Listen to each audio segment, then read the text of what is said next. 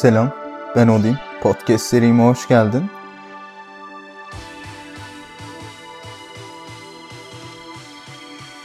Ee, bugün geçen hafta hayatımda gerçekleşen bir olayı, yani kendi şirketimi kurma konusunu ele alacağım. Ee, bu nasıl bir histi, işte nasıl bu seviyeye geldim, ee, bu bir başarı mıydı, değil miydi, bundan sonra neler var? Aslında bu bölümde biraz onlardan bahsedeceğim. İlk olarak nasıl bir histi? Ya muhteşem bir his. Çünkü hani daha önce de birçok şey başardım kendimce ama bu benim için bambaşka bir şeydi. Çünkü iki bin on beş yılında, yani liseden yeni mezun olmuşken ajandama şöyle bir şey yazmışım. iki bin on sekizin Aralık ayında kendi şirketimi kuracağım diye. E, bu hep aklımdaydı. Hep bu tarihe odaklanmıştım ben. Tabii o zamanlar nasıl kuracağımı, ne üzerine olacağını, neler yapacağımı bilmiyordum aslında. Fakat bir şekilde o plan vardı. Tabii ki daha sonraki yıllar için de planlarım var. İşte iki bin yirmi bir iki bin otuz üç hedeflerim de var. Ben bu hedefe odaklanmıştım ve bir şekilde altı ay gecikmeli de olsa, ki ülke durumu çok değişti, benim şartlarım çok değişti. Ya altı aylık bir gecikme olabilir. Bu altı aylık gecikmenin sonucunda da kendi şirketimi kurmak zorunda kaldım aslında. Çünkü büyük bir anlaşma yapmak üzereydik ve bu anlaşmayı yapabilmek için bir tüzel kişiliğin olması gerekiyordu. Bu yüzden ben de şirketi kurdum. Ee, inanılmaz bir his, yani bunu anlatamam. Ee, bu bambaşka bir his. Çünkü hani böyle büyük bir hedefiniz var. Bu benim için büyük bir hedef, büyük bir hayaldi. E, bu hayali gerçekleştirmek inanılmaz bir duygu. Yıllarca bunu hayalini kurmuşum. Yıllarca işte kendi şirketimi kuracağım demişim. Ve sıfır sermaye ile, sıfır network ile, sıfır bilgiyle başladığım bir işin çerçevesinde tesadüfen e, bir girişimci olarak kendi şirketimi kurdum aslında. Bu çok ilginç bir duygu. Çok güzel, çok böyle tatminkar edici bir duygu.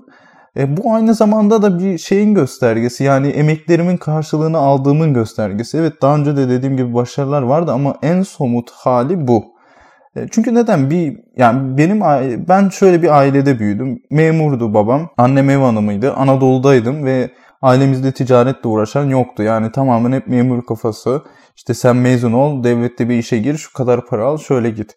Böyle bir e, ortamdan gelip e, işte kendi şirketini kuracak hale gelmek ve bunu sıfırdan yapmak, yani hiçbir sermaye desteği olmadan, hiçbir maddi destek olmadan neredeyse e, bu seviyeye gelmek inanılmaz, bence çok güzel bir şey. Ve hani o kalıbın dışına çıkmak kavramını yine gerçekleştirdiğim için çok mutluyum. İşte dediğim gibi bunun da en somut hali bu oldu şu ana kadarki hayatım içinde. Dediğim gibi işte bunun da en güzel karşılığı, yani en somut karşılığı şirket kurmak oldu.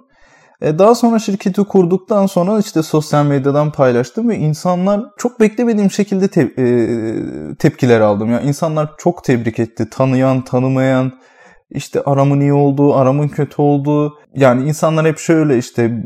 Bazısı diyor ki işte örnek alıyoruz seni, bazısı diyor ki hayran oluyoruz, ee, bazısı diyor ki çok takdir ederim, bazısı diyor ki işte iyi ki okulu bırakmışsın, iyi ki böyle bir şeylere girişmişsin falan. E, bu çok ilginç, yani tamam beklediğim kişiler de vardı, beklemediğim kişiler de vardı. Bunlar hepsi, yani bunları da tebrik etti, yani hem beklediğim hem beklemediğim kişiler. Ama bilmiyorum, yani böyle bazı kişilerin o mesajları, bazı kişilerin o içten duyguları... Böyle hiç beklemediğiniz kişilerden gelen o mesajlar gerçekten insanı bir şekilde mutlu ediyor. Onların da ayrı bir mutluluğu var. Onların da ayrı bir e, tadı var. E, bu da çok, yani garibime gitti. Böyle bir şey aslında beklemiyordum. Bu kadar büyük bir şey beklemiyordum. Çünkü e, ne bileyim, yani daha önce de paylaşmıştım başarıları ve hep bana şöyle geliyordu. İnsanlar sanki başarılı olanları kıskanıyor gibi geliyordu Türkiye'de. Biraz o var, hala var ama... Bilmiyorum ya, insanlar gerçekten takip ediyormuş beni, yaptığım şeylere bakıyormuş. Gerçekten bir şeyler için çabaladığımı anlamış insanlar, onu gördüm. Tabii ki işte bunun neticesinde böyle bir tebrik almak da güzel oluyor insanlardan. Bu insanlar beni tebrik ederken şunu fark ettim. Aslında bu beni tebrik eden insanların çoğunun başarımda bir etkisi vardı, bir dokunuşu vardı. İşte bazısı ekibimdeydi, ekibim sayesinde benim şu an şirketim var. Bazısı yakın arkadaşım da sürekli destek olduğu için vardı. Bazısı bana kötü söz söylediği için vardı, yani o başarı. Çünkü o da sonuçta bir dokunuş yapmıştı. Bana kötü bir şey söylediğinde, yani mesela ben ne küfürler duydum, ne tehditler duydum. Ama onlar hep beni daha böyle bir gaza getirdi. Daha çok çalışmaya sevk etti. Ya da işte başaramazsın diyenler... hep daha çok başarılı olacağıma inandırdı beni. Hep onlara inat ben daha çok çalıştım, daha çok heveslendim. E bu da sonuçta bir başarıya katkı sayılabilir bence. Ya onlara da teşekkür ediyorum. E, o yoluma taş koymak isteyenlerin de aslında burada e, çok güzel bir benim için bir e, dokunuşu var. E, şöyle bir metaforum var benim, yani hep şunu düşünürüm. İşte bir gideceğim yol vardır, varacağım bir nokta vardır. Birazdan onu da detaylı anlatacağım. O noktaya giderken bir arabada gibi hayal ederim kendimi ve bazen insan kendini kaybeder. O asfalt bir düz yol olduğunu düşünün önünüzde ve birden arabayı kırarız, böyle toprağa geçeriz, böyle bir sağa sola savruluruz falan. Sonra bir insan gelir, böyle bir dokunuş yapar ve biz tekrar o yola gireriz. İşte mesela yakın dönemde hep şunu anlamıyordum. Yani bazı insanlar mesela hayatıma giriyordu ve hayatımın merkezine neredeyse yerleşiyordu ve hep şu soru vardı kafamda. Bu insan neden hayatıma girdi? Bana bir faydası yok, bana bir zarardan başka bir şey yok gibi görünüyordu. Ama sonradan, yani özellikle bu süreçte bir anladım ki o insanlar benim hep o küçük dokunuş yaparak beni doğru yola girmemi sağlamış. Aslında onların da sayesinde bu başarım. Ve onu anladım yani. Bu da benim için çok güzel oldu, çok iyi oldu. Çünkü işte kafamda çözemediğim bir sorunun daha bir cevabını bulmuş oldum.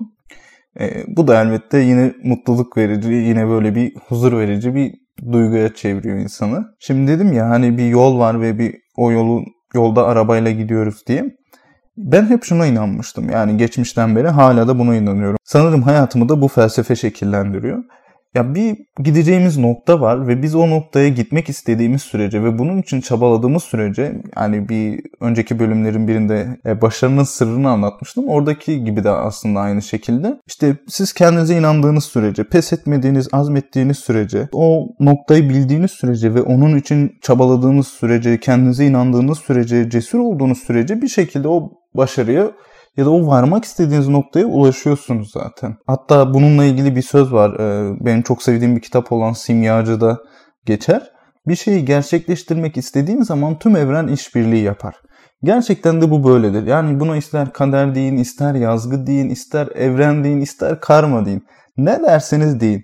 Yani bir, bir olacak olan bir olay var ve biz onun için çabaladığımız müddetçe evren bir şekilde bizi ona yönlendiriyor. Allah bir şekilde ona yönlendiriyor.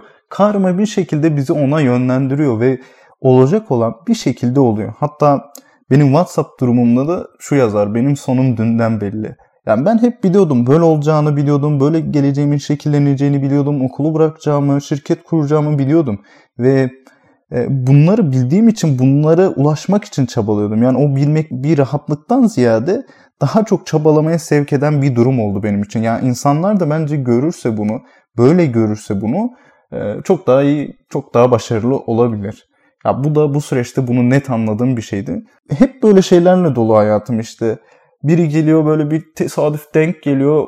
Biri işte başka bir şey yapıyor falan. Bir bakıyorum ki aa, olması gereken gibi olmuş aslında. Hani ayarlasam bu kadar olmaz. Ayarlasam bu kadar iyi denk gelmez. E, bu da öğrendiğim başka bir şey oldu ve bunu öğrenmek de, bunu bilmek de iyi oldu. Çünkü hani bazen insan böyle koşturuyor, çabalıyor ama bir türlü bir şeyler yerine oturmuyor. Bu hepimizin hayatında oluyor. Olacaktır da. Her zaman olacaktır ama İşte parçaların yerine oturacağını bilmek bizi daha sakinleştiriyor, daha rahatlatıyor ve işimize daha iyi odaklanmamızı sağlıyor aslında. Ben de bunu yine bizzat görmüş oldum. Son olarak da bu şirket kurma meselesi benim için çok büyük bir e, motivasyon oldu. Çok büyük bir heves sağladı bana. Çünkü hani daha önce de başarı elde ediyordum ama dediğim gibi bu kadar somut olmadığı için o başarılar beni o kadar mutlu etmiyordu, o kadar tatmin etmiyordu. Ama bu başarı beni inanılmaz tatmin etti ve tamamen odağımı işime verebilmemi sağladı. Tamamen işimi geliştirmeyi ve geleceğe bakabilmemi sağladı. Şu an böyle çok daha büyük bir hevesle, çok daha büyük bir azimle, çok daha fazla bir çabayla işim için uğraşıyorum, geleceğim için uğraşıyorum ve hayatımı daha iyi bir kurguya oturtmak için uğraşıyorum. Ve bu da benim için çok iyi oldu aslında. Çünkü son zamanlarda biraz kendimi kaybetmiştim ve işlere istediğim gibi odaklanamıyordum. Ama şimdi çok şükür istediğim gibi odaklanabiliyorum. Peki gelecekte beni ne bekliyor? Gelecekteki hayallerim ne? iki bin yirmi bir iki bin otuz üç hayalleri ne? iki bin yirmi bir hayalim yine Aralık ayında ee, ve bir unicorn şirket yaratabilmek, Türkiye'den ya da yurt dışından. Şu an için çok zor görünüyor biliyorum çünkü iki yılım kaldı, hatta daha az bir sürem kaldı.